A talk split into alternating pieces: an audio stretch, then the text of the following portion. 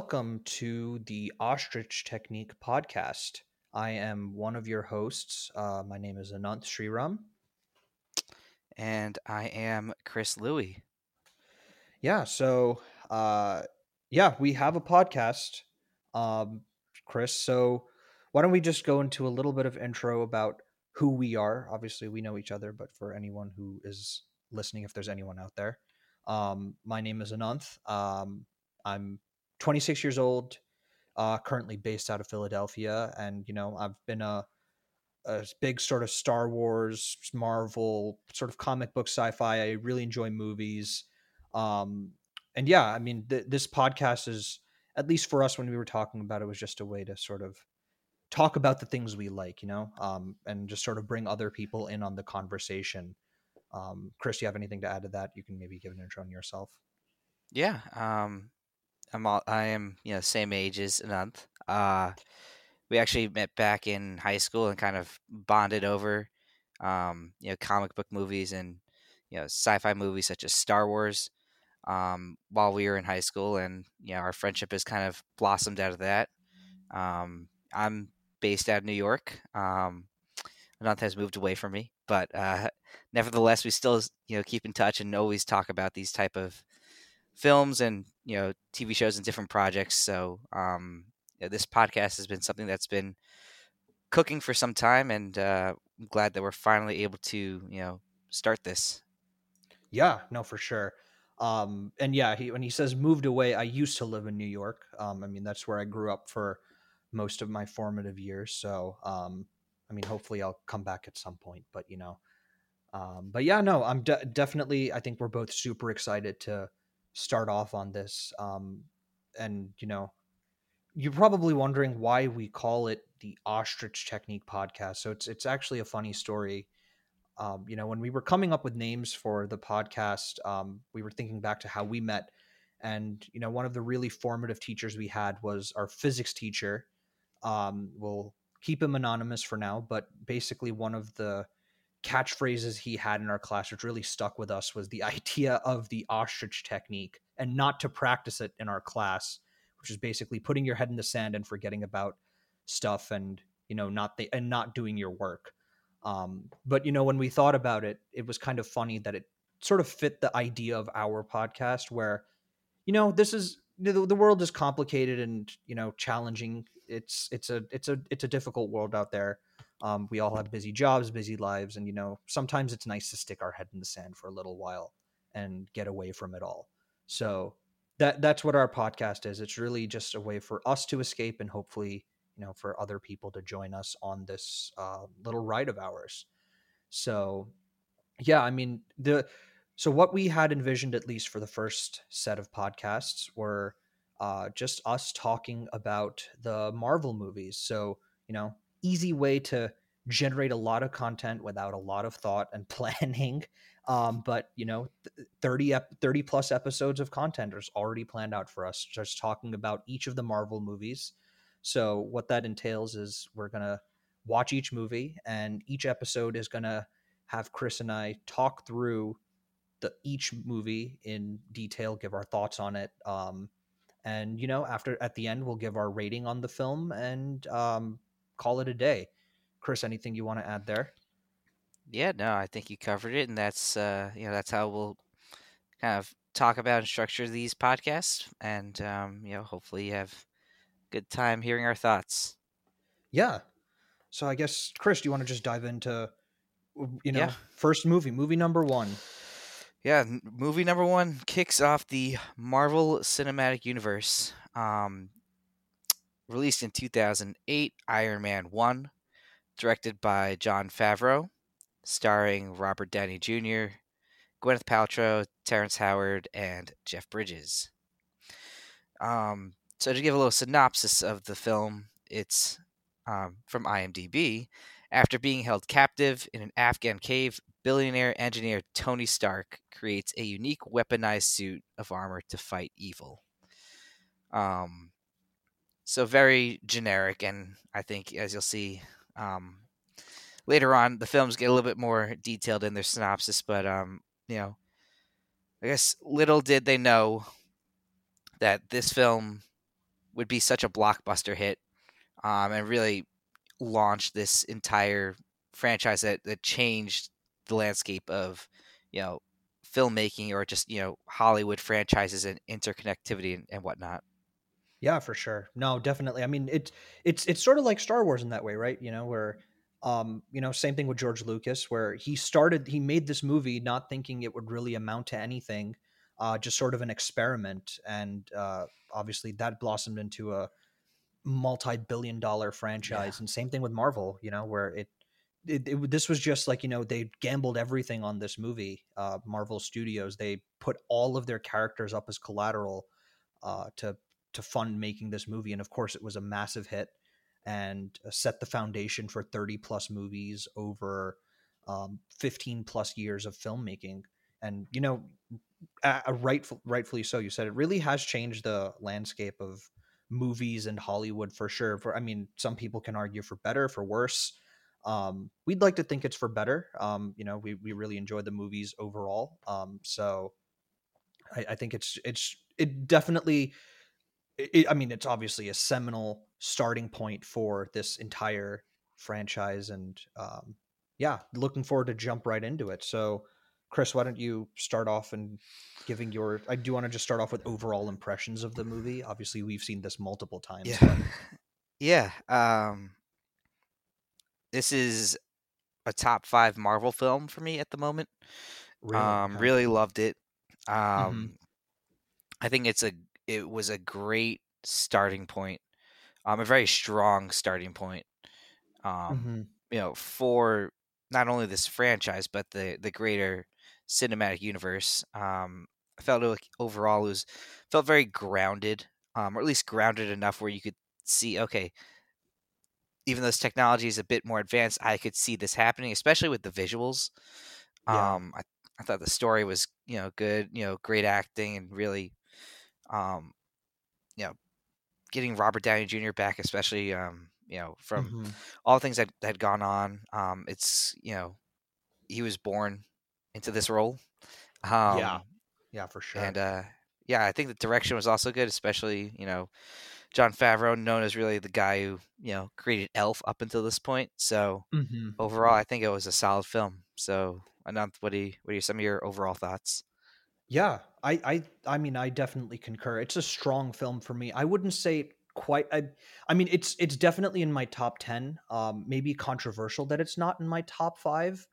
Um, though I think the way I rate rate my movies is a lot also has to do with the enjoyment of the film, seeing it in theaters, and um, we'll obviously get to movies that are in my top five. But this is like number six, which is it's painful because this is such a good movie um and you know i i definitely i think i agree with almost everything you said you know it's such a a grounded start to the franchise um and you know it's it you know watching this movie especially having seen some of the more recent marvel movies um not to not to give a prelude to everything but like it it, it it's kind of a breath of fresh air to even come back to it you know i, I don't know if you felt the mm-hmm. same way no yeah, no, I totally agree. Especially with you know the newer ones, how so CGI they are, and you know a lot of complaints about that recently.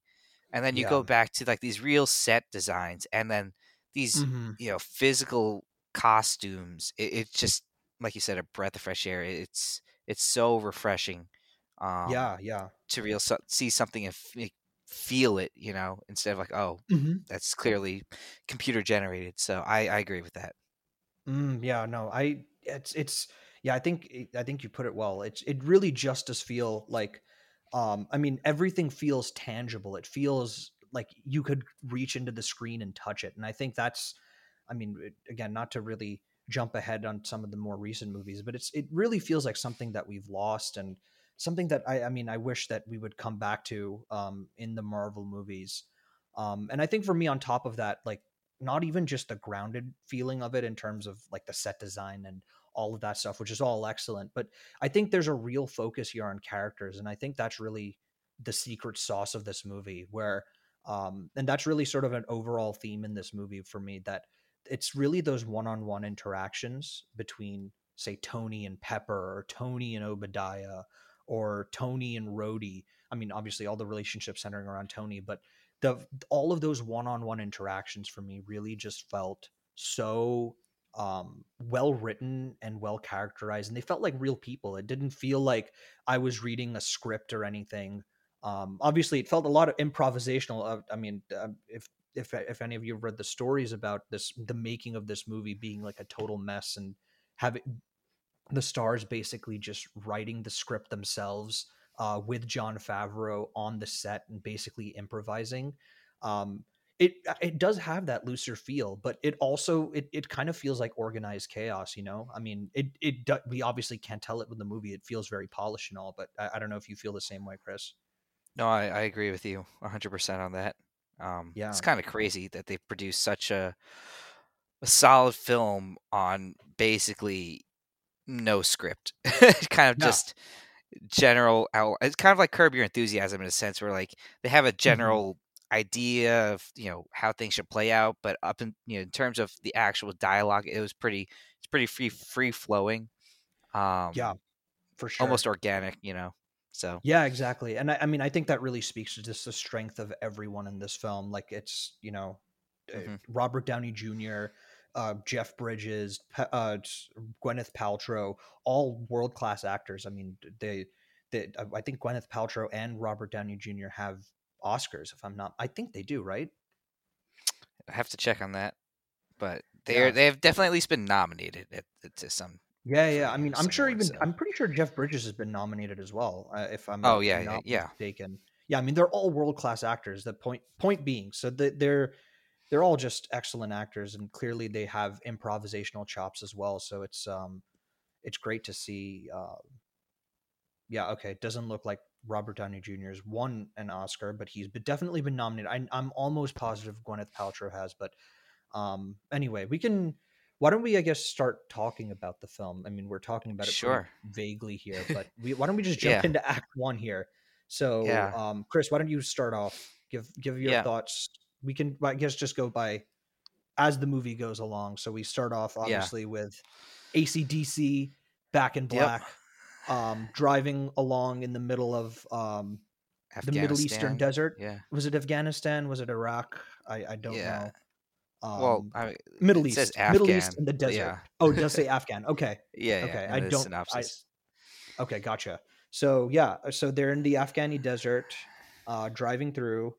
Um, but yeah, take it away. What do you What do you think there? Yeah. Well, first of all, I want to say like I when I was, you know, compiling my notes for this, I tried to keep as much of a this is the only Marvel movie I've seen type of mindset because it's hard, you know, mm-hmm. us, you know, have seeing all 30 plus already to not like, oh, well, you know, this really set this up later on later on in like these movies, but um right. Yeah, just to to uh, start off, I loved the way how it opened um mm-hmm. in the uh, you know, where they're sitting in the vehicles, you know, in a little caravan, I guess. Yeah. And you know, it's it's very you know, very lighthearted. They're joking um, you know, one of the uh, the soldiers asks, you know, "Can I take a picture?"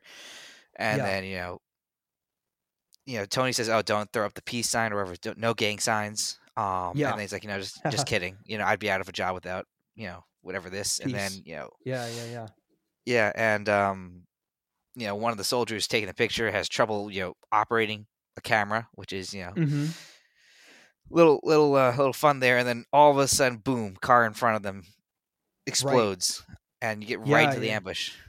So yeah, um, I think that yeah, that juxtaposition like right at the beginning is like really, really mm-hmm. nice.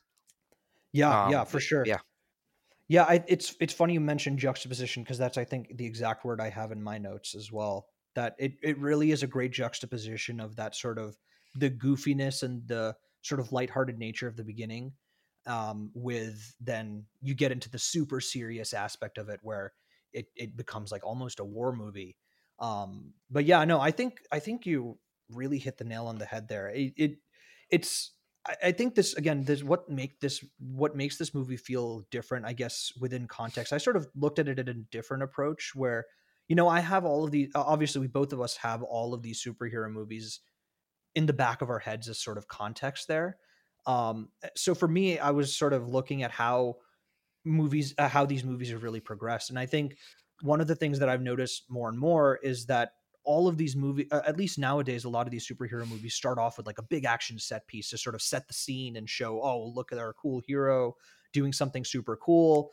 And I think what's so cool about this setup is that it, it it's very it not much not that at all. Uh, obviously, Tony isn't a hero at this point in the story, but um, it feels distinctly personal and it's focusing on the character of Tony and it's sort of characterizing him as opposed to characterizing this or sort of showing a cool superhero moment. And I think that really sets a tone for the rest of the movie mm-hmm. that is really focused on the characters. Obviously, there's going to be great action in it, but it's really focused on these individuals, um, specifically Tony.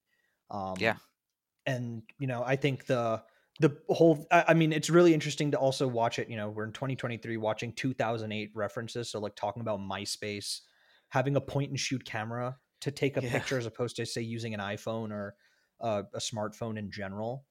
Um, but yeah, I mean, I think I think the juxtaposition of that whole tone of him being so goofy and lighthearted, and you know, br- sort of breaking the ice with these soldiers, and then, um, you know, then they all probably break their lives and die. But um, yeah, um, yeah, yeah, but um, just yeah. So then you get that whole yeah, that that all happens, and then you get title screen Iron Man, and then you jump back to the past, and you have this sort of award ceremony where you yeah, get sort 36 of 36 hours earlier. Yep, 36 hours earlier. So you get uh, that expo dump on who Tony Stark is. Of course, um, yeah. Iron Man, I guess at this point in the pop culture zeitgeist was basically unknown. Obviously, Iron Man was a pretty core character in the comic books, but no one really knew who he was. So I guess this was a good sort of um, snapshot intro into who Tony Stark is. Yeah, and and just like yeah, before we get into that, I also want to mention that um, I I really also liked how Jon Favreau really modernized um, kind of the story and the origin of Iron Man um, as like you mm-hmm. know the um, you know the war in the Middle East, um, which you know America you know was you know involved in. Um, mm-hmm. But you know, originally, you know, at least in the comics, it was the Vietnam War. So it was it was nice to see. Um, it was easily adopted, or at least adapted well to more modern times. Oh, for um, sure, yeah. But anyway, I digress.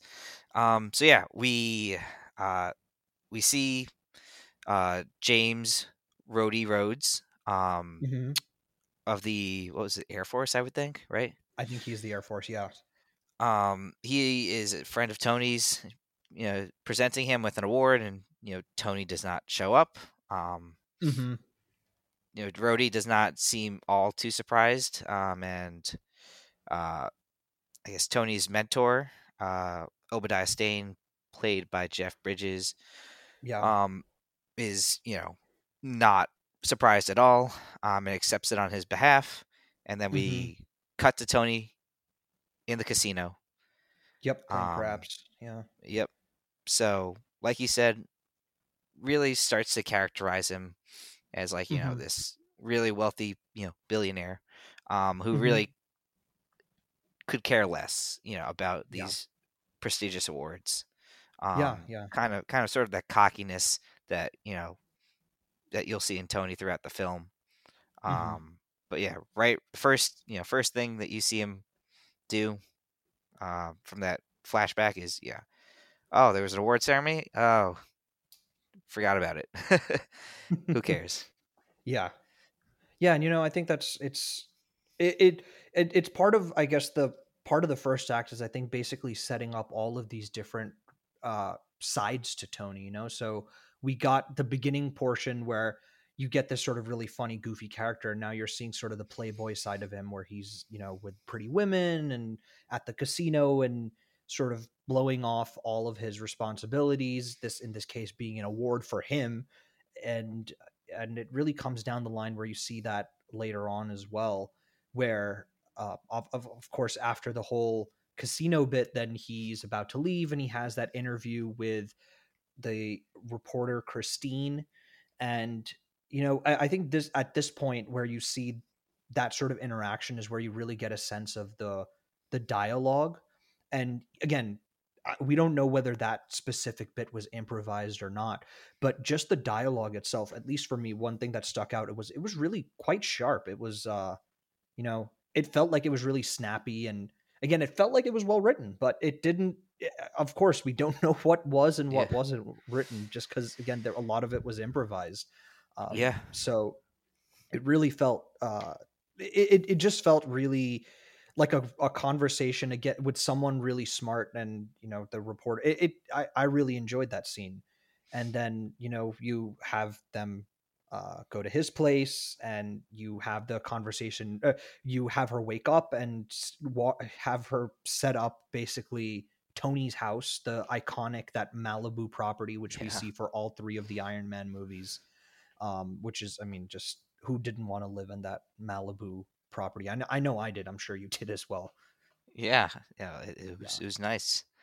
Yeah, um, just a beautiful property. And then then obviously uh, she gets thrown. You get to meet Pepper Potts for the first time here now. Um, yes, where she interacts uh, with Christine, played by Gwyneth Paltrow. Of course, uh, she plays Pepper Potts, and um, you know, you, Pepper you has a, a great line in that yeah. scene. Yeah, she does. You want to? Do you want to say the line? Well, you you can you can talk about um I guess the scene first, but and then it'll lead up to the line. But yeah, um, yeah, no, I mean the scene was basically just uh you can tell Pepper's definitely been through this before. Gives her her dry cleaning and a car to take her anywhere, and um you know it, it's you can definitely tell she's been around the block because of the the piece of dialogue that she says, and you can if you want to say that, Chris. Yeah, um, yeah, she explains, you know, your your clothes have been you know pressed and dry cleaned. You know you have a car out front ready for you to take you anywhere, and mm-hmm. kind of Christine kind of just you know takes a jab at her and basically basically is like oh so you're basically you know Tony's secretary or butler and you'll do anything he says and you know Pepper's great one liner is something along the lines of yes and that also includes taking out the trash um, yeah so yeah exactly great great pun um, by yeah. Pepper. Um, and again, this this this um, movie has very subtle but very sharp humor. Things like that. Yeah. For um, sure. Like and you were referring it, to. Mm-hmm. Yeah, the everyone and everyone is just like really well characterized. Like it it doesn't take a lot to you know flesh out a character and it's really with these small little moments like this which you get a sense that you know pepper's a seasoned vet here working with tony that she definitely knows what's going on and how to deal with all of the various escapades he's probably having with women and it, it's those little moments like that which really just flesh out this world and make it feel so like it just feels lived in like you're just sort of dropped in and just sort of watching things play out there mm-hmm. um, mm-hmm but yeah, so I mean, after that, you go down and now you see Tony working on his car engine. So that's now this different side of Tony. Like I mentioned, you you saw the jokester side, then you saw the, sort of the playboy side. Now you're seeing the sort of the mechanic side of Tony, where he's like getting grimy and dirty and actually working with the stuff. So like you're seeing really different sides to Tony here. Um, and uh, of course, then Rhodey comes in as well um, after the whole um, award show, he comes down to the Malibu house and is having a conversation with them. Of course, Rhodey played by Terrence Howard. And um, you know, one one thing that stuck out to me was that this Rhodey, at least for me, feels really distinctly different from not not even just because it's played by Terrence Howard, but the way that they characterize Rhodey, at least in this film and even Iron Man mm-hmm. 2, feels more sort of like an older brother to me, um, mm-hmm. rather than and, and, then of course as we go later on with Rhodey played by Don Cheadle, he play he feels more like a friend to me. I agree. And it doesn't yeah, and it doesn't really it doesn't get like that till, you know, later on for sure. I think Iron Man 3 was really where he started to feel more like a friend and sort of at the end of Iron Man 2. But um yeah, yeah I, and, I, think that's it's interesting that they characterize him like that. Uh, yeah, that's a good way to put it. Um, yeah, I, I, mean, yeah, the thing I noticed the most was like Terrence Howard's um, portrayal is much more stern mm-hmm. towards Tony. Um, and I think characterizing as like an older brother is, is a great way to put it. Yeah, yeah, um, yeah. So then, of course, they uh, he's you you see Terrence Howard there, um, and this is because they he uh, Pat, uh, Tony was late for his flight, so he meets uh, Rhodey on the steps of his fl- uh, of of course Tony's private plane as they're about to fly off to Afghanistan for Which this Tony performance. is like hours late for. yeah, he's three hours late for this per, uh, for this flight. Um, and yeah, so then we do that. We get to Afghanistan, and then of course we get to see the next side of Tony, which is the businessman and the showman of Tony Stark, which is um, as he's showing off the Jericho missile. So um, that's of course the iconic line: "Is it better to be feared or um, respected?" And I say, "Why can't you be a little bit of both?" So yeah, I mean, you're sort of seeing all of these sides of Tony, and I, I think again that's the really great way that they set him up in this first act, where you get to see all the sides of him. Yeah, I I agree. And like this is all within what, the first 10 15 minutes of the movie maybe? Yeah, yeah, Um which is, you know, I think it's great. It's it's doesn't feel forced. hmm Um so I I think I think it's good character development very quickly. yeah. They're because they're Um showing it. They're not telling us ab- uh, all yeah, these things about him. Yeah, exactly. Um yeah, and also I have to say that that Jericho missile display where you know Tony gives a speech, displays, you know, what the missile does and then does like essentially a Jesus pose, and then you see everything behind him explode, and the you know the wind coming up from behind him. I think that was such an epic, an yeah. epic shot, an epic pose, you know, from him. Of course, you know it's again that showman side of him, right? Just iconic um, Yeah, imagery of of Tony Stark and stuff.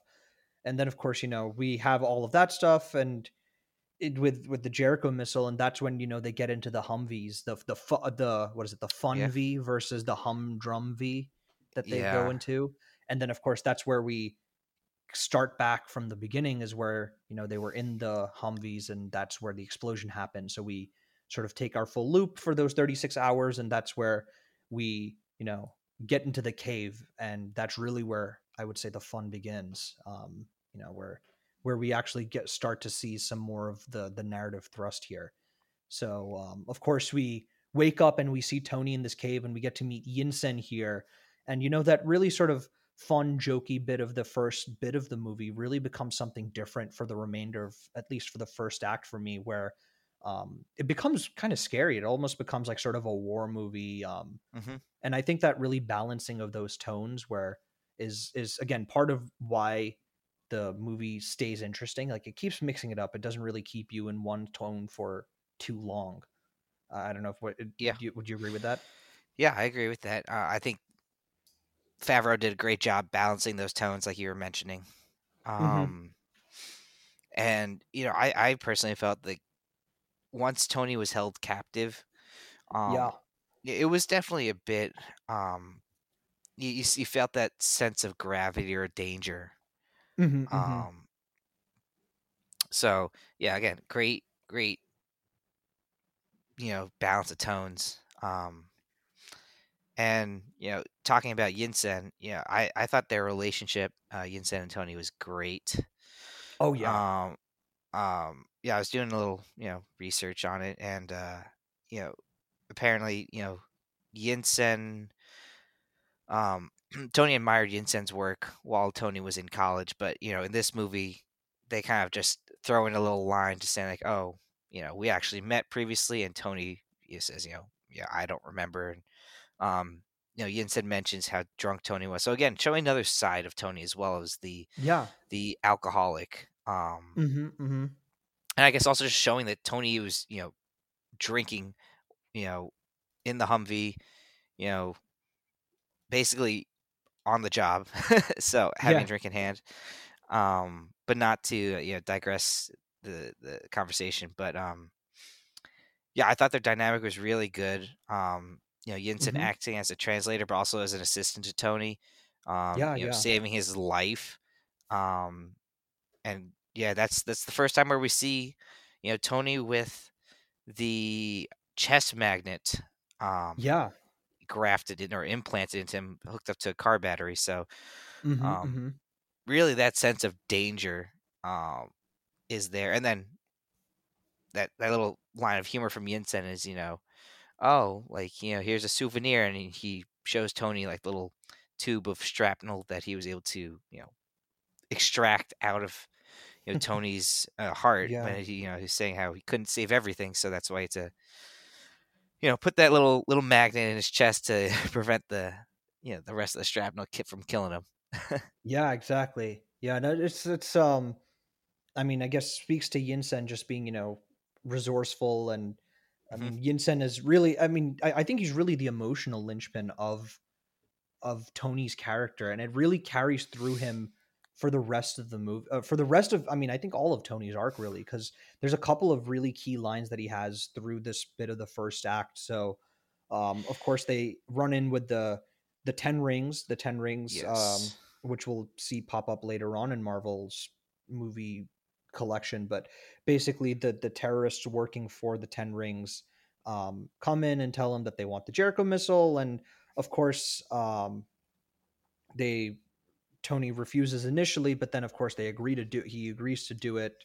Um obviously he doesn't build the Jericho missiles for them but the whole point being that um he knows that this is sort of his only way to figure out a way to get out and um, and while everything seems sort of down there he's he's sort of saying that he's basically just saying that oh yeah we're all going to die in a week and it, nothing is going to happen. So uh, Yinsen is the one that really picks him up and says you you really want your legacy to be in the hand of those murderers and whatnot? And uh, Tony's like yeah I mean uh, what what else can I do? Like they're just to kill me. We're all to die in a week. And of course Yinsen again uh, the sharp dialogue coming back in. He says, "Yeah, you know, it's going to then be a very important week to do something." So that really, I think, kicks Tony into gear here, and that's where he becomes the genius. He becomes Yeah. the, we get to see that genius side of Tony, where he's not, and you know, he starts the whole process of you know building the first Mark One Iron Man suit, and you Mhm. can see he's not just someone that like, you know, you think of CEOs just sort of sitting in a, an office and not knowing how the the nuts and bolts of things work. He's Yeah, he's no, actually like, yeah, yeah he yeah no he you see him you know directing essentially the 10 ring terrorists you know i need this piece of equipment i need this piece of equipment and you Mhm. see them going back and forth bringing in equipment you know, exactly what tony needs so like you were saying yeah he's he's in the weeds um yeah. as you know i guess i guess he's ceo of, of Tar- uh, stark industries so yeah Yeah, yeah, but he he's in the weeds and he's like taking apart the like circuit boards and the metals, like the rare metals that are on these missiles. So like he knows exactly what's in them. I mean, considering he's pulling out like this little chunk of was it 0.5 grams of palladium or something? A 0.05 grams, something like that. Where he something I mean like that yeah yeah, but he's like pulling out he's finding like the specific rare earth metals that are like found in like the circuit boards on his his giant missiles, which I I thought that's super cool. Um yeah yeah so yeah we um, just keep going through the we and then of course the you have this whole montage of them building stuff and you get a little bit more of that interaction between uh Yinsen and Tony uh particularly of course the first thing they build is that arc reactor uh where they build it with that box of scraps which of course we yeah. see that line pop up later on but um yeah. yeah it's uh yeah and, and again it it's really goes back to that relationship with Yinsen and Tony where he's saying you're a man who has everything and nothing. Um and I guess again I I kind of speaking to the different approach here where we took in sort of looking at the movie. I think it's interesting to see how that line sort of goes from here. And again Tony ends up being a man who is basically fulfilled by the end of his journey not to spoil everything but you know um, at the end of Endgame, he really is uh, a fulfilled individual who really has everything and everything at the same time. You know, he he's a billionaire and he ends up with a love of a family. spoiler alert Yeah, Um, spoiler alert. Um, But yeah, anyway, but I mean, um, yeah, just to move the the conversation along. Um, mm-hmm. yeah, so and at one point we do see um, the Ten Rings threaten to kill Yinsen for not working fast enough. Um, and Mhm. with the introduction of Raza, the leader of the ten, Yeah. or at least this Ten Rings faction, um, Mhm. and Tony essentially saves Yinsen's life by telling them that he needs Yinsen as an assistant. Mhm, Um. So you can see that sort of relationship, you know, that they've Yeah. developed. Um, this kind of expedites their their you know plan to build this battle suit to escape. Mhm. Um, and you know it they basically have the suit already um, until the Ten Rings see on the camera, right? Where oh Stark is gone, and they go to check on him, and he's you know nowhere to be found. So they try to, I guess, open up and go into the workshop, and Yeah, uh, yeah. sets off the whole chain of events where uh, you know they they rigged it with an explosive the door, and uh, and now we get now we get the uh, I guess the action that we've been waiting for. Yeah. Yeah, this is the really the first bit of action here. Um and you know, this sequence is really interesting. There's a couple of things about it that I found interesting. Was one, at least the way it starts off was like it's uh, um probably using like almost horror like tropes where they're really keeping the Mark 1 armor hidden. So like you're really only like you see the person fly off in the first thing. He's like sort of in the shadows where he's like grabbing people or throwing people away, really quick cuts. Um which I think sort of I mean, I, I think it's meant to sort of be a little scary until you actually get the full sort of heroic reveal of him standing in a with this big giant sort of Mhm. metal chest out there and then you sort of uh go along. But I also love again, you talked about this earlier, feeling grounded. It feels, I mean, they did build this suit. Uh, Yeah. Stan Winston Studios built this. You can tell it feels practical, like it feels heavy and lumbering. Um, and part of that, of course, is is the the suit itself being big, but also I think the sound design really adds Yeah. to that. And I think that's something that you and I have discussed, you know, separately where the sound design is something that I really love in the first couple of Iron Man movies and even the 1st Mhm. Avengers movie where you hear the gears whirring and the turning and the thud of the metal and the clanking of it all like it really feels tactile and it, it, it- oh it just sounds so good it's something that i really missed with iron man as we went along in the movies Yeah, me Um, too. Me too. yeah And even when we see the uh, the Mark One finally, or when you Tony in the Mark One makes his Mhm. way out of the cave, you they have the camera shake every step the suit takes. yeah you know um, i didn't to, notice that know, that's actually on top good, of that. good catch that's a good Yeah. catch i actually did not notice that Um, but, but uh, yeah, yeah I, I I agree with you. Like that is something that's been missing, um, and really keeps this movie and the suit and everything really feel grounded in reality. Yeah, yeah. Um yeah, and then of course he he's going there. It, uh, we we should mention of course like in order for the suit to actually activate, Yinsen essentially sacrifices himself to give Buy Tony time. enough time for the suit to, you know, initialize the software and actually let him be able to get ready. And of course, the outcome of that being Yinsen is basically shot and almost dead. And when Tony gets him, he's the last line he basically says is "Don't waste your life." And Yeah. again, that's that's really the point that sets up Tony for the rest of everything. And that it, I I think I'd like to think in a way that Tony everything Tony did afterwards was very much living up to Yinsen's words and what he said to him. Yeah, and I, I love that line. Um, Yeah. I just, I just, I just wish that it was a little bit more visible of Yinsen's impact on Tony throughout the remainder of the film, throughout the remainder of the franchise, and everything. Um, Mhm. Like you mentioned, I think it's you know, Tony seems to then you know kind of try to live his life that he's not wasting it, you know, you know, withering away and whatnot. But I don't know. I just feel like you know, Yinsen's no longer referred to or anything for the remainder of the film, and yet he played such a pivotal role in the birth Yeah. of Iron Man and the rebirth of Tony Stark. Um, so that's that's just one little critique I had. You know, I, I wish there was a little bit more. Um, you felt like Yinsen's presence throughout the remainder of the film, but um, again, I Yeah. still think it's a solid film.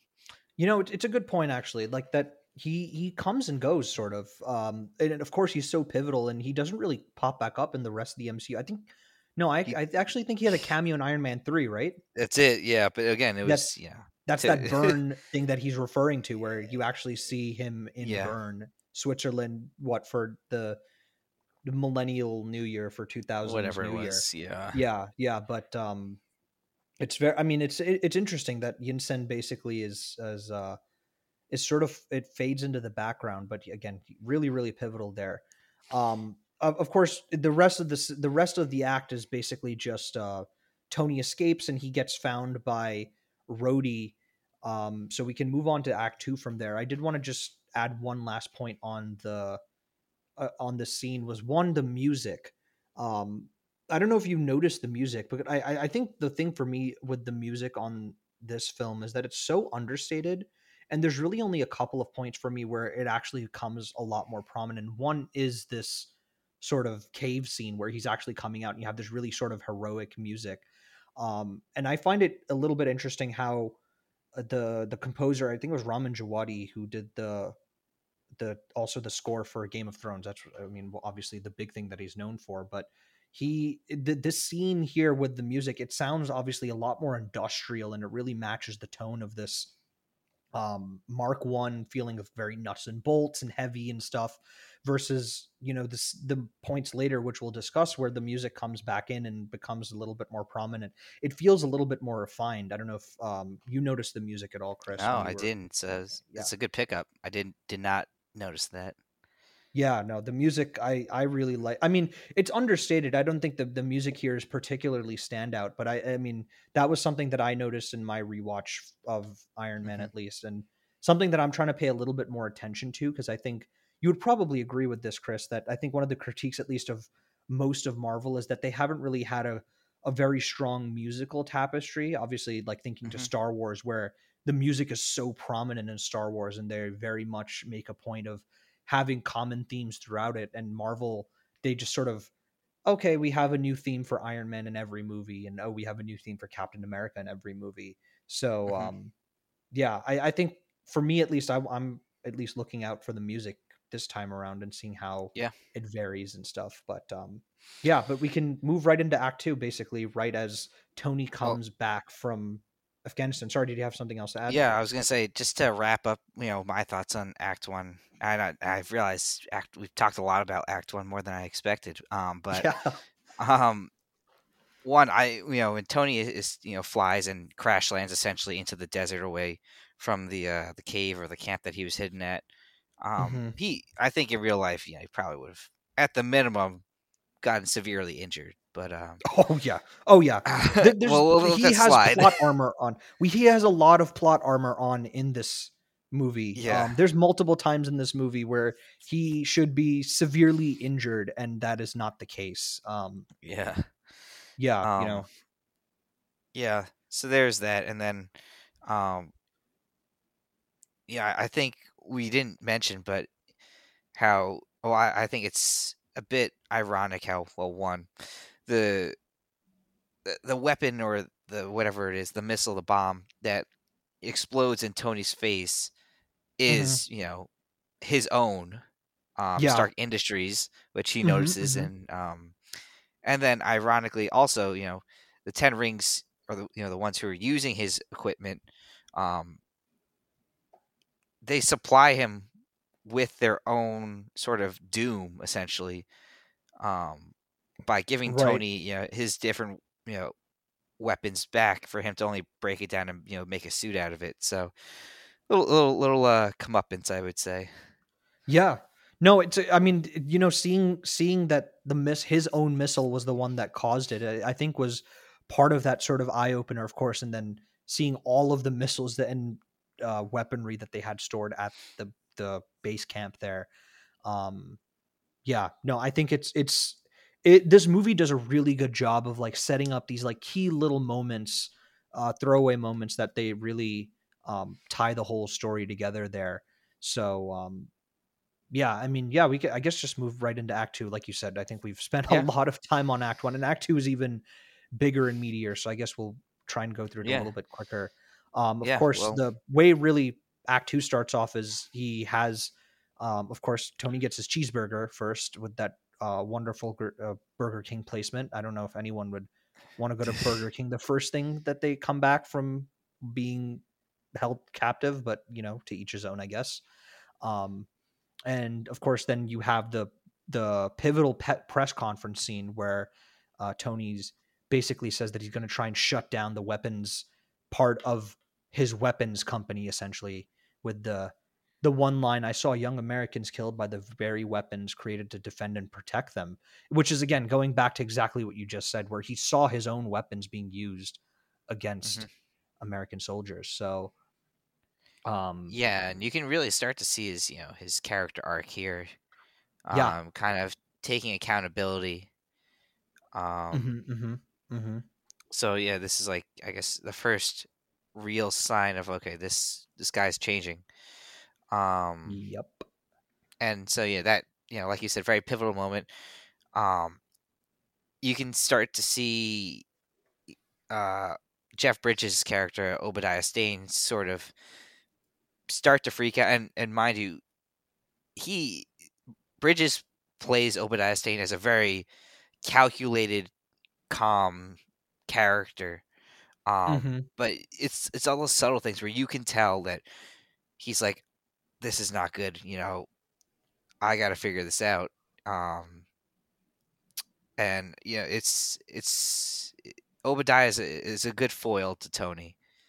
Yeah, no, definitely. Um, you can tell uh, you can tell that he's always sort of looking down at Tony, um, sort of watching over him, and and uh, making sure. I mean, he's sort of I think the sort of got steady hand of the company. Obviously, Tony's a bit more of a wild card, which the press conference certainly proves. So he's definitely, I think, trying to remain the steady hand, which he, of course, tries to do at the end of the conference, where he's trying to diffuse everything and say, "Hey, look, the most important thing is that Tony's back and he's doing great and he's in great health and blah blah blah." But um, yeah, I mean, I, I will say about him, uh, of course, as we move along uh, after the press conference here, is he rides in on a Segway, and I think this has been this point has been made by other people. Is I don't think there's anyone who's looked cooler riding a Segway than Jeff Bridges with, with his cigar, cigar, too, right? Yeah, yeah, with the cigar, writing his Segway, and then he gets off of it like a badass too. Which I don't think.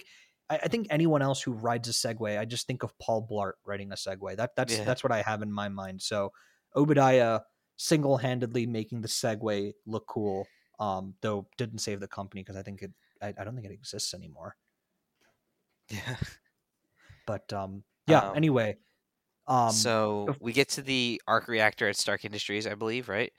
Yeah. Mm-hmm. Um, and so they have this whole conversation about how the arc reactor is basically just kind of a publicity stunt. Uh, Tony shows off his miniaturized arc reactor in his chest that is preventing the shrapnel from getting to his heart, and Obadiah sees this as an opportunity um, to kind of pivot their um, you know, here's the next best thing that Stark Industries can provide, you know, at least to deflect some of the attention away from Tony announcing the shutdown of For the sure. manufacturing of um, yeah weapons. Yeah, I mean, even Tony mentions it. You know, he's he's saying that I, I think we should take another look into arc reactor technology. Yeah, um, which is why Obadiah is initially at least dismissive of it, where he's saying, "Oh yeah, no, it's a publicity stunt. We just used it to shut up the hippies." And then you uh, then he shows him, and obviously he he knows that Tony built the the art sees the mini arc reactor and stuff. So um, that's that's I think interesting. And of course, in this scene, you get the the little line from Obadiah that they're ironmongers, which of course is a, yes. It references later on that he becomes the Ironmonger, of course. But yes. um, yeah, um, yeah, and then of course we after that scene, you get to the scene where Tony is replacing the Mark One arc reactor with the Mark Two arc reactor. Um, I mean, it's just a funny scene. It's just again a cute scene between him and him and Pepper, and of course Pepper. shows their relationship with one another. What, but I, I'll, I will note one thing that I found funny in the scene was the whole thing was that he he tells Pepper to fix the wire that's inside him, and it's wrapped around this magnet, which is of course the electromagnet that's that is yeah. trying to prevent him from dying. And he says not to pull out the magnet, which she does. And then and doesn't then put it back in, right? Doesn't put it back in. Yeah, that's that's what I was thinking. I, I mean, obviously, I, I, I think the scene was longer. If I remember, there was actually it, the deleted scene actually is a bit longer. So I don't remember if they okay they have a bit where they put the magnet back in. But I just found it funny that she plugs in the arc reactor uh, with no, you know, yeah, there's there, there's no um magnet in there. So what is how how is he living? But I I, I just found that funny. No, I agree. I agree. Yeah. Um yeah. I think the whole thing was so I, I I mean obviously they have that conversation and then uh Rhodey comes down and he is talking about he he's talking with Tony and uh Tony is is trying to convince him that like this this new direction is like really the right way and I, I think it's interesting here that like no one's really buying into the new Tony right now like everyone just thinks he's sort of gone crazy or he has PTSD and obviously they they say that in the news that they think he has PTSD and whatnot but um mm-hmm. it's interesting what like Rhodey says what you need is time to get your mind right of course Rhodey has his own priorities. He works for the government and he wants Tony to keep making weapons for him because he's like their weapons uh, expert, I guess, for the Air Force. But um, it, it is interesting that he says that. And then, of course, we move into the whole thing where he starts building the next iteration of the Iron Man suit.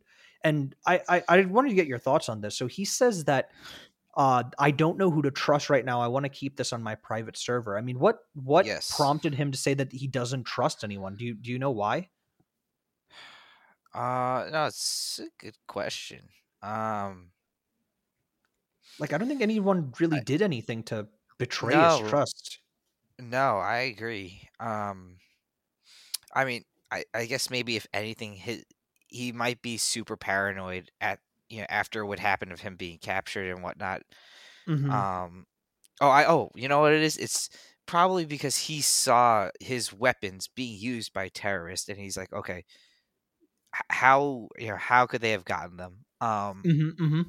And so I don't know. It might be something along those lines of okay, maybe, maybe yeah. there's something going on in the background that I don't know.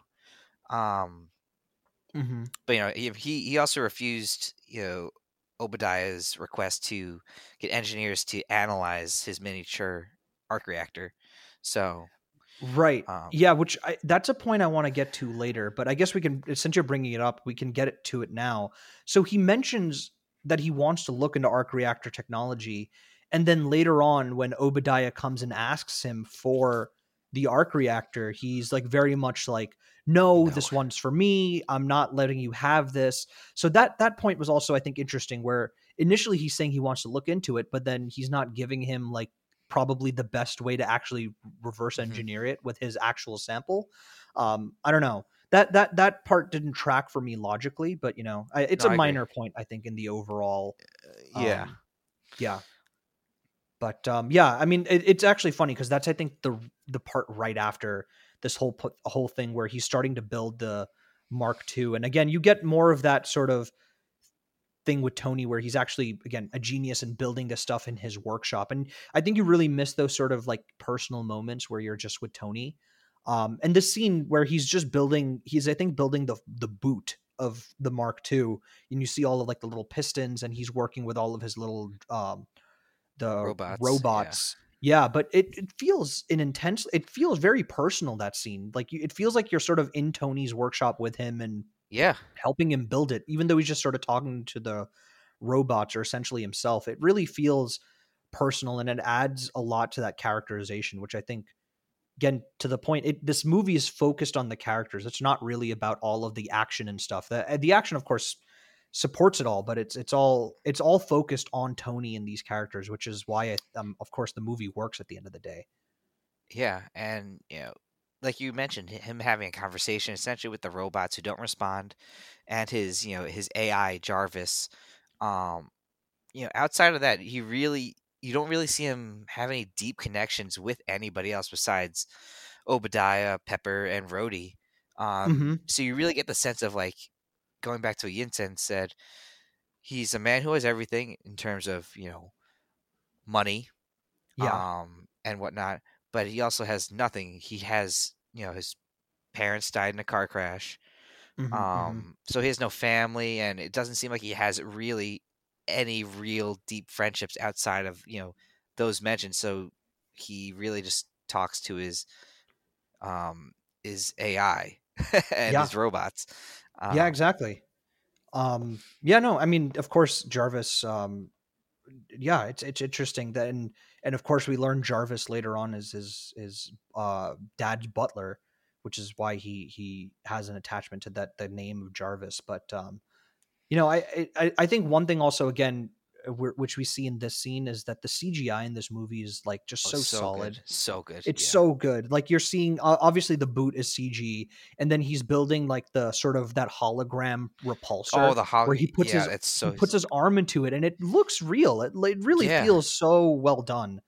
Um, just yeah, just really, really all well done. The CG in this movie. Um, yeah. and then of course after that scene is when we get to the whole thing with uh obadiah playing on the piano and they have that conversation which we just talked about with the arc reactor and tony not wanting to give it uh, but what i i mean we'll just talk i guess briefly about what i found funny in the scene was that tony seems to have cut a hole out in his shirt to highlight the arc reactor Yeah. and uh and i noticed later on when he is with uh, uh, of course later on in the movie when his arc reactor gets stolen by obadiah his shirt didn't have a hole Doesn't, in it yeah. i'm one yeah i'm wondering how many shirts he's actually put a hole into yeah. just to show off his arc reactor i just thought that was really funny Yeah, no, I, I agree. I did I actually didn't realize that until you just said that, but yeah, it's, that's true. yeah he just it i mean i don't know what what he's just like sort of showboating in his own house that he he has the arc reactor on yeah, Um, yeah, and then of course after that, uh, then of course where he is looking at a slice of pizza. I don't know if you noticed this, but the pizza looks so dry. Of course, you and I are very has familiar has no flop. Has no flop to it. Yeah, no flop, no flop at all. But it looked dry. It didn't look like it had any sauce on it. Um, yeah, I I mean, mean- of course, granted, I'm sure Obadiah, like, uh, to, to I mean, what? Uh, how long is the flight from New Yeah, York to he- California? Why like is he bringing pizza? hours. Why why is he bringing pizza all the way from New York? Like that's yeah, it's like hours and hours. Like I don't understand, but um, Yeah. But yeah, anyway, um, so I think yeah, after that scene, um, this to- we, we we you kind of alluded to Tony kind of having that montage of building the suit. Yeah, Um, and you know he's also kind of you know testing or essentially like a training montage as well of getting used to the different components of the suit. Um, so yeah, after that whole conversation, um, I guess he's what back in his workshop watching the news. Um, Well, and kind of you we have the whole test flight sequence. That's that's what comes right after. After all of like yep, the yep. development of it is when we get the iconic test flight and when we actually see the first iteration of like the more modern Iron Man suit, which Yeah. is I mean the Mark II armor. And again, again, such good CGI here. Like it really Yeah. feels real. Like you see all of like the metal pieces moving around and Yep. all of that stuff. And of course, they built a real one again. Stan Winston Studios built a real like metal version, which I'm sure helped a lot with the CGI of it. But it just Yeah. looks so good, and it it So good. feels so good. Again, really grounded. And this is again the second part where you hear that music where he's flying around, and that's really where it feels more polished instead of it like sort of being thumping music. It's it's more sort of melodic and going on, but it has a little bit of that undertone in it. Um, yeah, and then of course here after a part of that is you have very wide shots of him flying, and then you see him fly up, and that's where you hear about the or see rather the icing problem that he has, which is of course referenced later on in the movie. Um, and again, Yeah. really shows how Tony is like very iterative in the his whole process and learning from his mistakes, where um, pulling things from his past suits and his past uh, experiences. Yeah, for sure. And like, yeah, kind of that that uh I guess that Mark II suit, you know, being all silver, um, you know, pulled from the comics as well, which is pretty Mhm. cool. Um and what I guess the next scene is about the the Stark Gala or whatever it is. yes, Um, yeah, the Stark Gala. that Tony doesn't get invited to, even though his name is, you know, on the the gala. Mhm, Um, so mhm. he kind of he shows up unannounced, um, and um, You know, actually, guess I, do want to get to something right before the gala. So they show a little Oh, sure. bit. Uh, yeah, one thing they do show is one he gets the gift from Pepper, which again, showing a Oh, little bit of that person to person interaction, proof that Tony Stark still has a heart. which Um, has the again, original arc reactor. Yes, the Mark there. One arc reactor. Um, one thing I did find interesting also is they also cut to the Ten Rings actually finding the suit Oh and yes, like trying to like actually Piece- reassemble yeah. it. And Yeah, one yeah. thing I thought that was interesting and strange was that they have the papers, they have the blueprints for the original Mark One, and I'm was- surprised that Tony didn't burn it. I had the same exact thought. I was like, why did Tony not destroy this evidence? Like, if you were gonna Yeah. leave the cave, like I, I thought the same exact thing. I mean, maybe they didn't have time. Of course, they were kind of rushed at the end there, but Yeah, like the suit was all built. Like, I mean, I, I can't Yeah. imagine why they kept the blueprints around after the suit was built. But you know, um, you know, minor minor points, minor Yep. minor Yep. points here. But um, yeah, we'll get we'll get back to the the gala here. So of course he's in the gala, Yep. and uh, And- yeah, well, and this is where we right get our first Stan Lee cameo. Yeah, well, actually, right before they leave for the gala, um, Mm-hmm. you know, he he tells Jarvis to you know build this or assemble the next suit, which would be the Mark Three. Yes, Um, the the first mock-up is all gold. which is reference to the another- comics again. Yep, exactly. Another suit in the comics, um, early on for for Iron Man.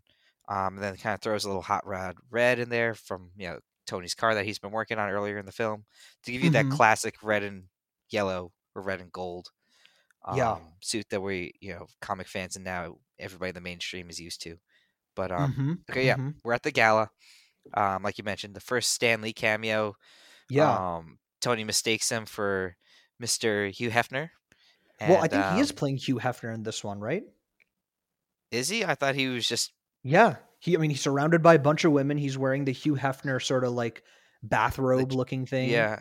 Oh, yeah. I, So I, I, think I, he is. I took it as he he was just playing a random guy who just happened to be in a very similar outfit and uh, group as you know you would find Yeah, Hugh Hefner. I'm, but I'm going to look this up on IMDb right now, actually, whether um, he's credited as Hugh Hefner, because that would be very funny to me.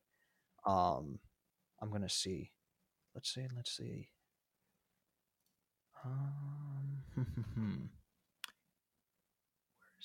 Stan Lee? Yeah, he's credited as Hugh Hefner on IMDb.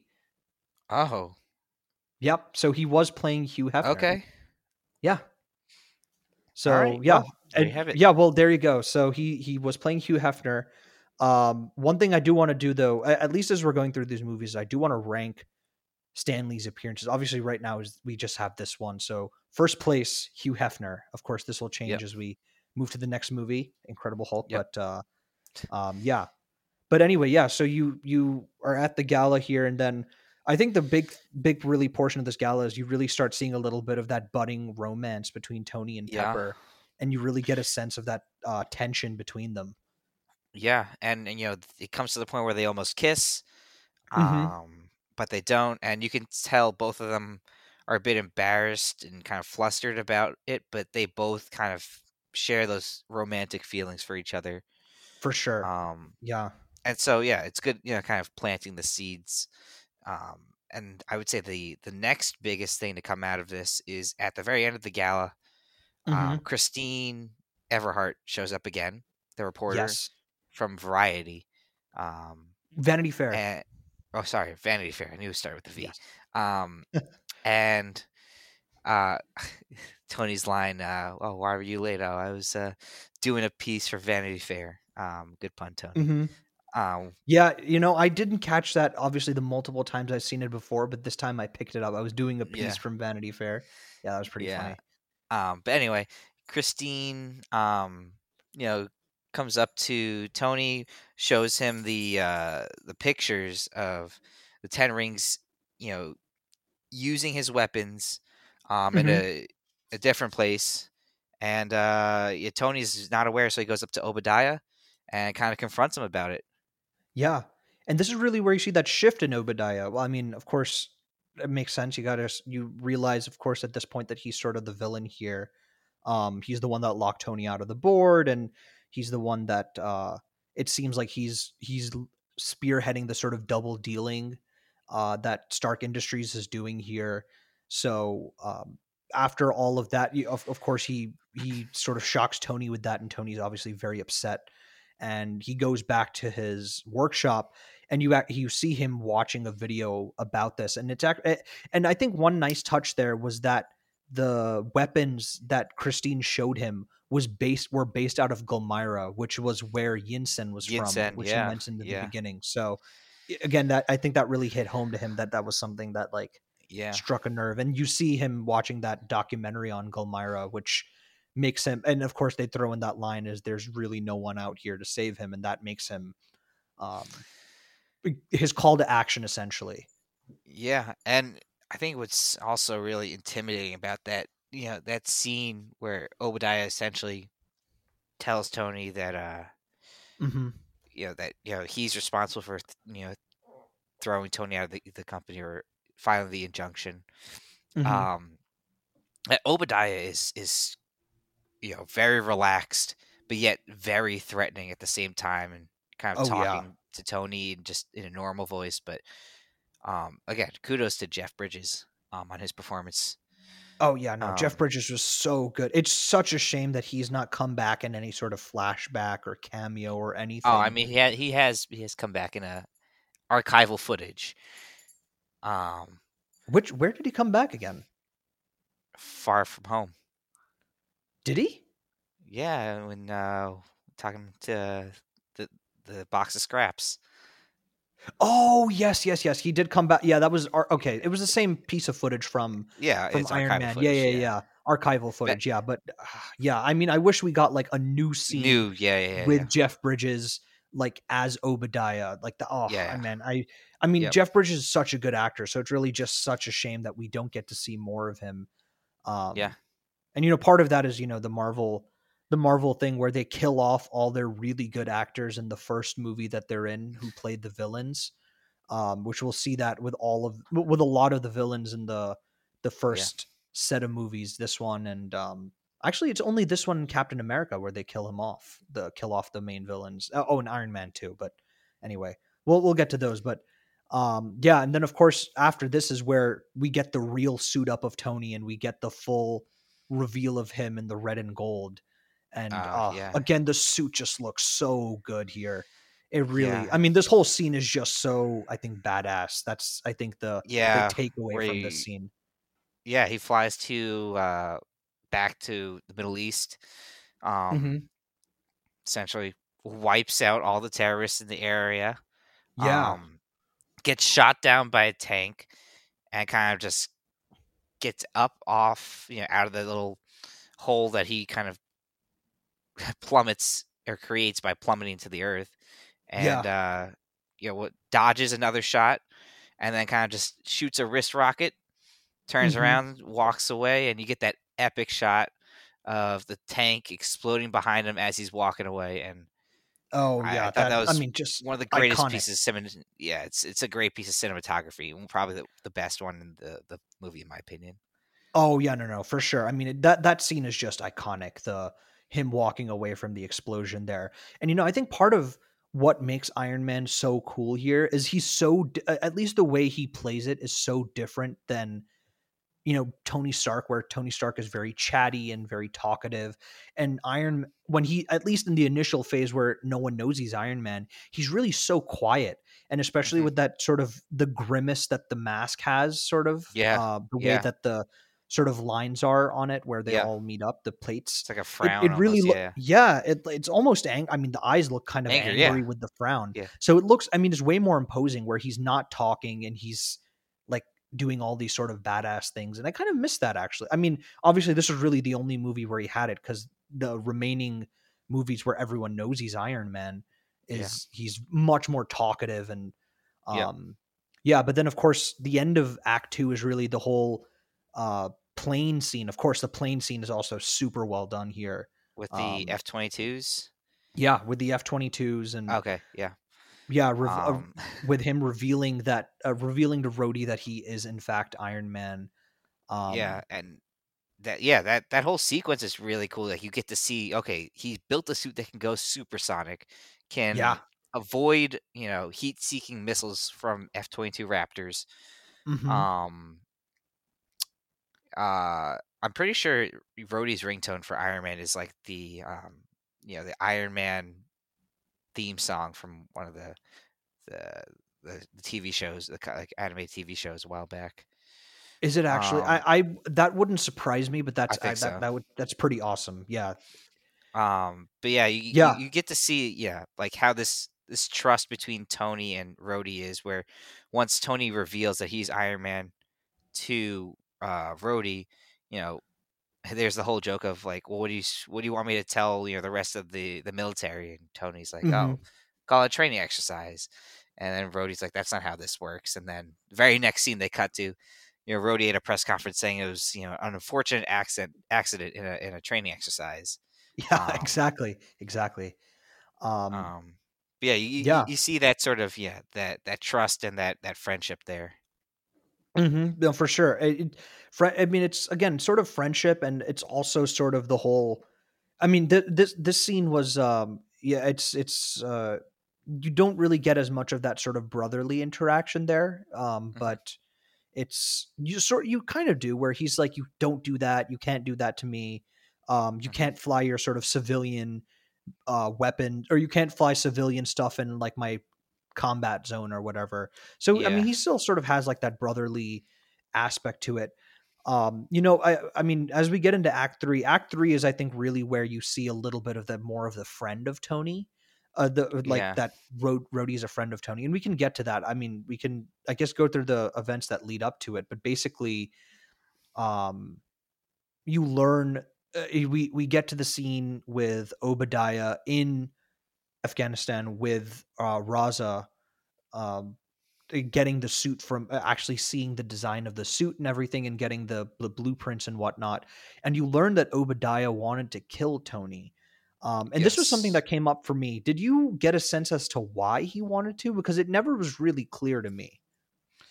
Uh, that why Obadiah wanted Tony dead. Yes. Um, I mean, I, I, I thought it was because he wanted to take control of the company. Like Obadiah was in charge of Stark Industries when Howard Stark died, and then um, Right. basically had to give it back once Tony became of age. Mhm. Um, so I felt like there was that some sort of jealousy, especially you know we'll see later on. I guess we could just talk about Act Three now. Mhm. Um, I mean, we're yeah, there- basically in Act Three now. Yeah. So. yeah there there's a, a a line of you know dialogue during their final fight where Obadiah is like I built this company essentially Mhm. is what he said um so I do feel like Obadiah feels like he he's not being given credit for his work and he's the one who should be running the company um he's been Yeah. putting in the hard work and you know he just has to hand it back because this kid's name is you know on the company Yeah, I mean, I think that's. I guess you know, can't rationalize too much why a villain is doing what he's doing, but it it it it, it didn't strike me as like a particularly clear reason as to why he ordered the hit on Tony. Um, yeah, but it, it's it's a good point. I mean, I, I appreciate the insight there because I I didn't really put those dots together that he wanted to just take over the company, but that makes total sense. Yeah, I mean, Um, and throughout the film, he he calls Tony a child. So, I think he still he still sees like, um, you know, why does this? It's a child. Like, Mhm, why mhm. does he, why does he get to reap the benefits of like what I've done for this company and, and stuff? Why does he get to run it? Yeah, yeah, no, Um, that's fair. I mean, he he was 21 when he took over the company, so Mhm. um, yeah, that makes sense. Um, Um, yeah, and then of course you have they have the whole um, that's the the whole scene where Tony and Pepper are talking, and he's fixing the the the hand in his uh, the the gauntlet basically, and he's asking Pepper to help him steal files from uh basically Stark Industries yeah. and try and figure out what Yeah. Obadiah is doing.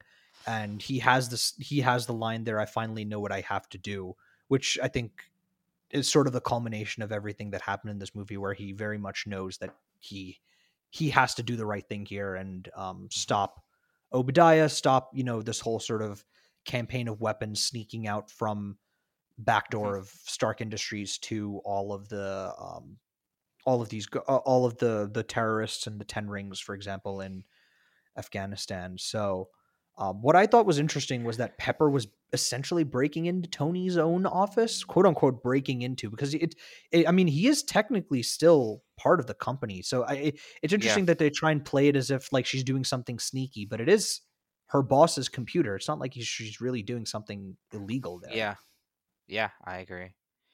Yeah, which um, I guess is why Obadiah can't really do anything against her because he, I mean, he she downloaded the files, but it's it, it is obviously like he has a right to access them. Yeah. Yeah. And um what I, what I thought was kind of weird was so yeah, when when Pepper's now in Tony's office and downloading the files um mm-hmm. or Obadiah's secret, you know, files, um she watches the hostage video. Um and you know, she she translates it, but you know, the 10 rings clearly say Obadiah's name. Like they said, Obadiah Stane, you've like deceived us. Like yeah, by not telling us the target was Tony Stark. Um, and you know, obviously they they speak whatever language, but their names won't change on, depending on the language. So I'm kind of, I was kind of like confused. As like, well, his was Tony paying attention at that time? Like, wouldn't he have heard Obadiah's name and not think, huh, why do these terrorists know Obadiah's name? Yeah, so, I mean, I, I, mean, they do also say Obadiah's name with sort of an accent too.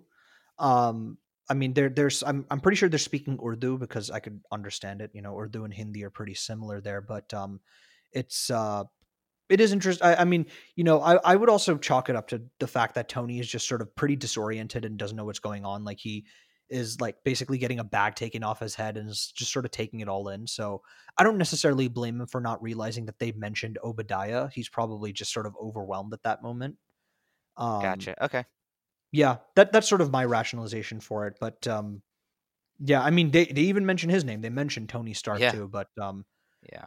Well, I mean, yeah. he he is there, so right, right. But they... but you know, to that point though, where you know they're mentioning, um, you deceived us by saying Tony Stark. Like, I, I, again, it sort of question it brings into question what Obadiah's plan was. Like, didn't Obadiah tell them that he they were going to kidnap Tony Stark, or did they just tell them that they needed to kidnap whoever was in that Humvee? Yeah, probably probably that.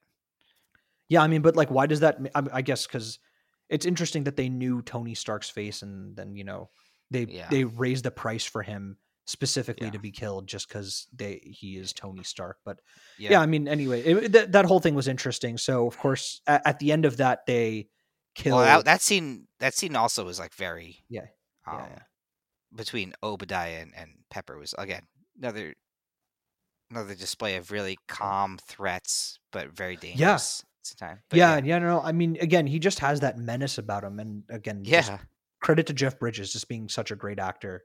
Yeah, you feel sorry. the tension there. Uh, sorry, I cut you off though. Before that, what were you saying? No, no, no, no, no. I you you sort of you led into my point exactly, so I didn't really have a okay additional cool. thing there. Yeah. Um. So yeah, then we kind of see Pepper knows that um Obadiah is onto her and knows exactly what she had done, so she kind of speed walks out of there.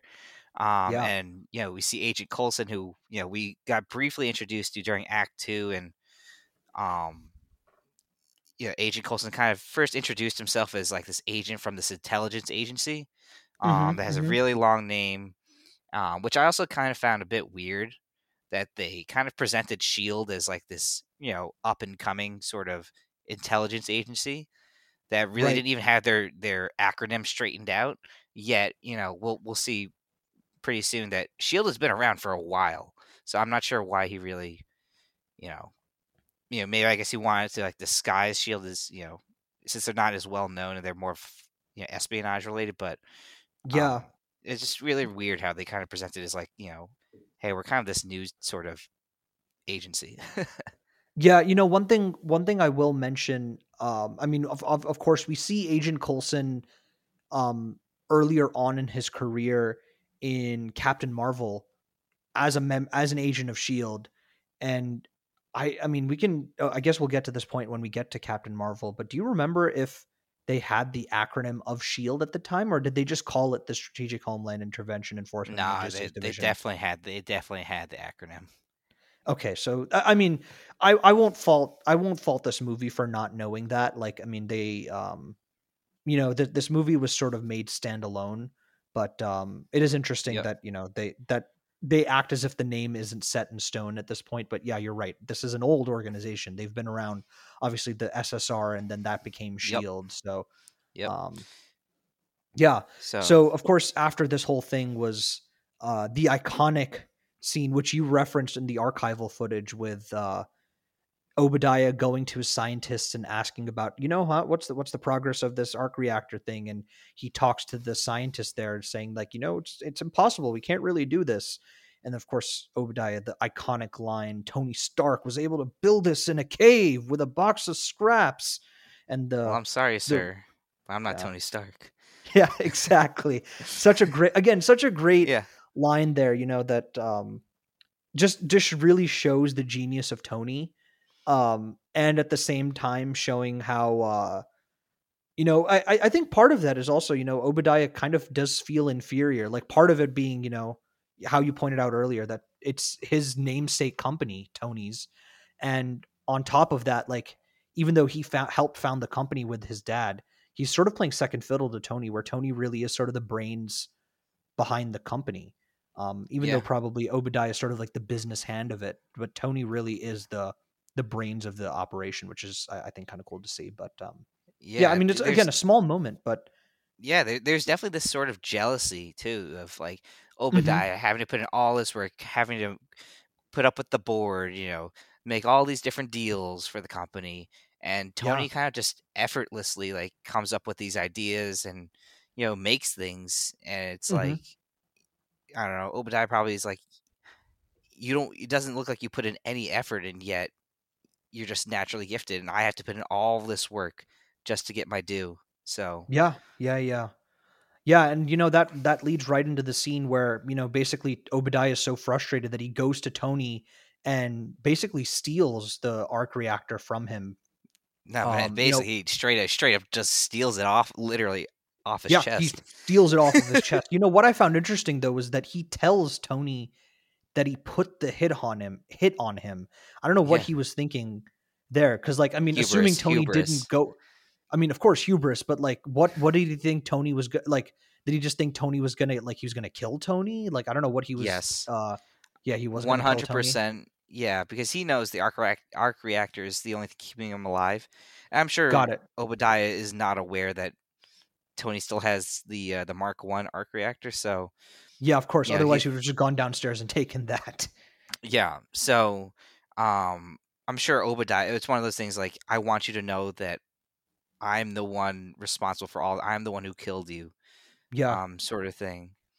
Yeah, um, you know um, the that hubris and yeah. Um, also, that paralysis technology that they use, that one Obadiah uses to paralyze Raza, steal, or basically just mm-hmm. take the the plans for the Mark One Iron Man and the armor and everything.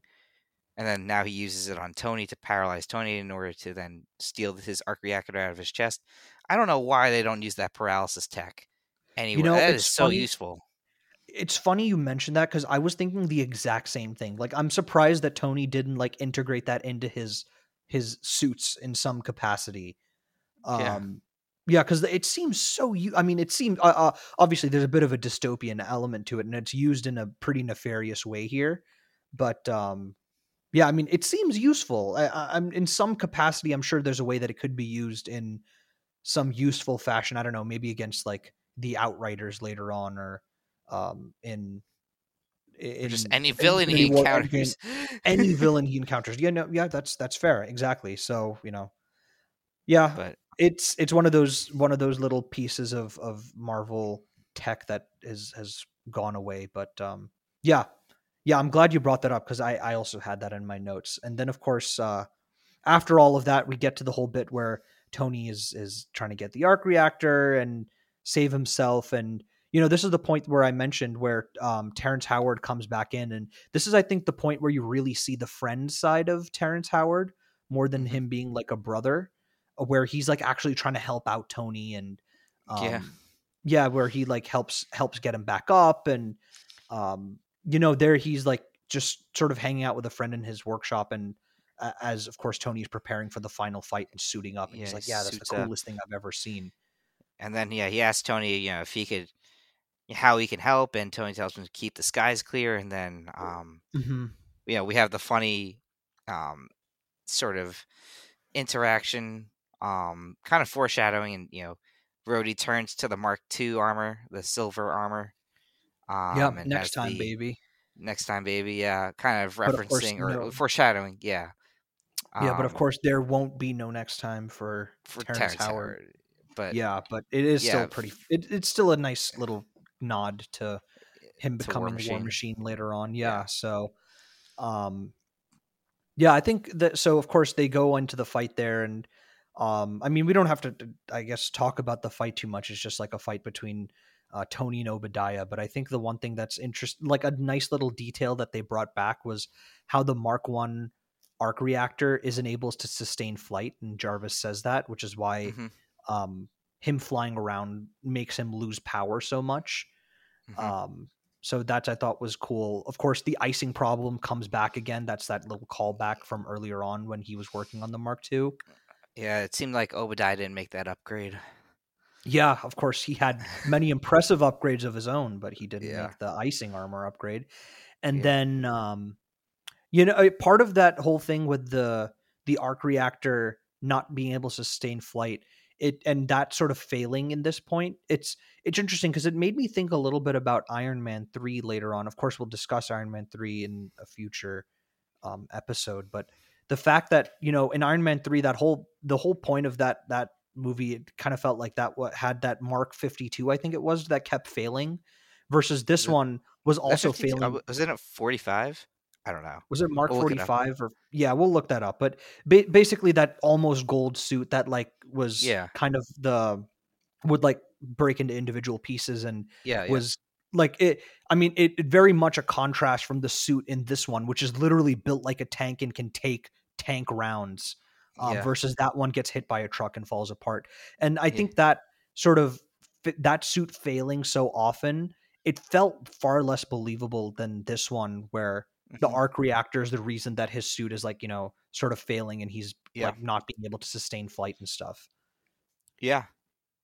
Um, and yeah. I wonder if that's also just a call back to the Mark One, yeah, and during his escape from the cave where yeah. Um, his, his suit, yeah, basically stops functioning mid-flight, um, which mm-hmm. causes him to crash land in the desert. Um, right, exactly, and, and I mean that, that was obviously yeah. That, that's exactly why I was saying I like that small detail yeah. where it mentions that it's not able. It wasn't built to sustain flight. It was basically yeah. just built to power all of those other yeah. functions of his, like the missiles and the the flamethrower and whatnot.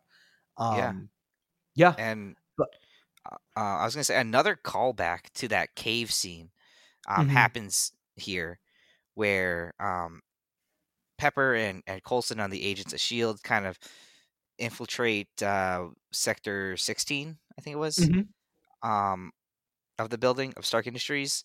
Yeah, and yeah, yeah. When Pepper's kind of like looking, you know, where the the the suit was hanging, the Ironmonger suit was hanging, was no longer there. Pepper's kind of like curiously looking as if something's in, in the shadows, and then all of a sudden you see the mask um, of the Ironmonger suit turn on, kind of like a reference to like earlier in the cave scene when Tony does that to the Ten Rings. Um, oh yeah, yeah. No, it, it's funny you mentioned that because that was I was thinking the same thing that it was like a, a small reference to kind of like again that sort of horror like reference where he comes out of the darkness with and the mask turns on and um, of mm-hmm. course it's like almost the same mask that the Mark One suit had. So it was uh obviously that was that was a great visual and then of course they have the fight at the end and um, you know obadiah dies at the end um, I, I, thought it was interesting though that obadiah is the one that actually dies um, well of course he falls into the arc reactor but that tony i think takes the blast full on he obviously flies off but like yeah again, i guess he's just too light plot, and he, yeah plot yeah, armor plot armor same same thing as as earlier you know even even in the training sequence where he's you know he has the thrust at 10% capacity and then he basically flies into the wall. the wall. yeah oh god that would like a cement wall that would have been um that would have been pretty painful but yeah. uh yeah i mean and then of course at the end there after the whole fight is done i that i'm sure that that very iconic uh, shot of the arc reactor sparking back on, showing how he's like still alive. I thought that's just a really great visual way to show that he's alive, as opposed to him like slowly breathing or something like that. Yeah, and and also like my question is, um, well, the arc reactor is supposed to be sustainable energy, right? So, Yeah.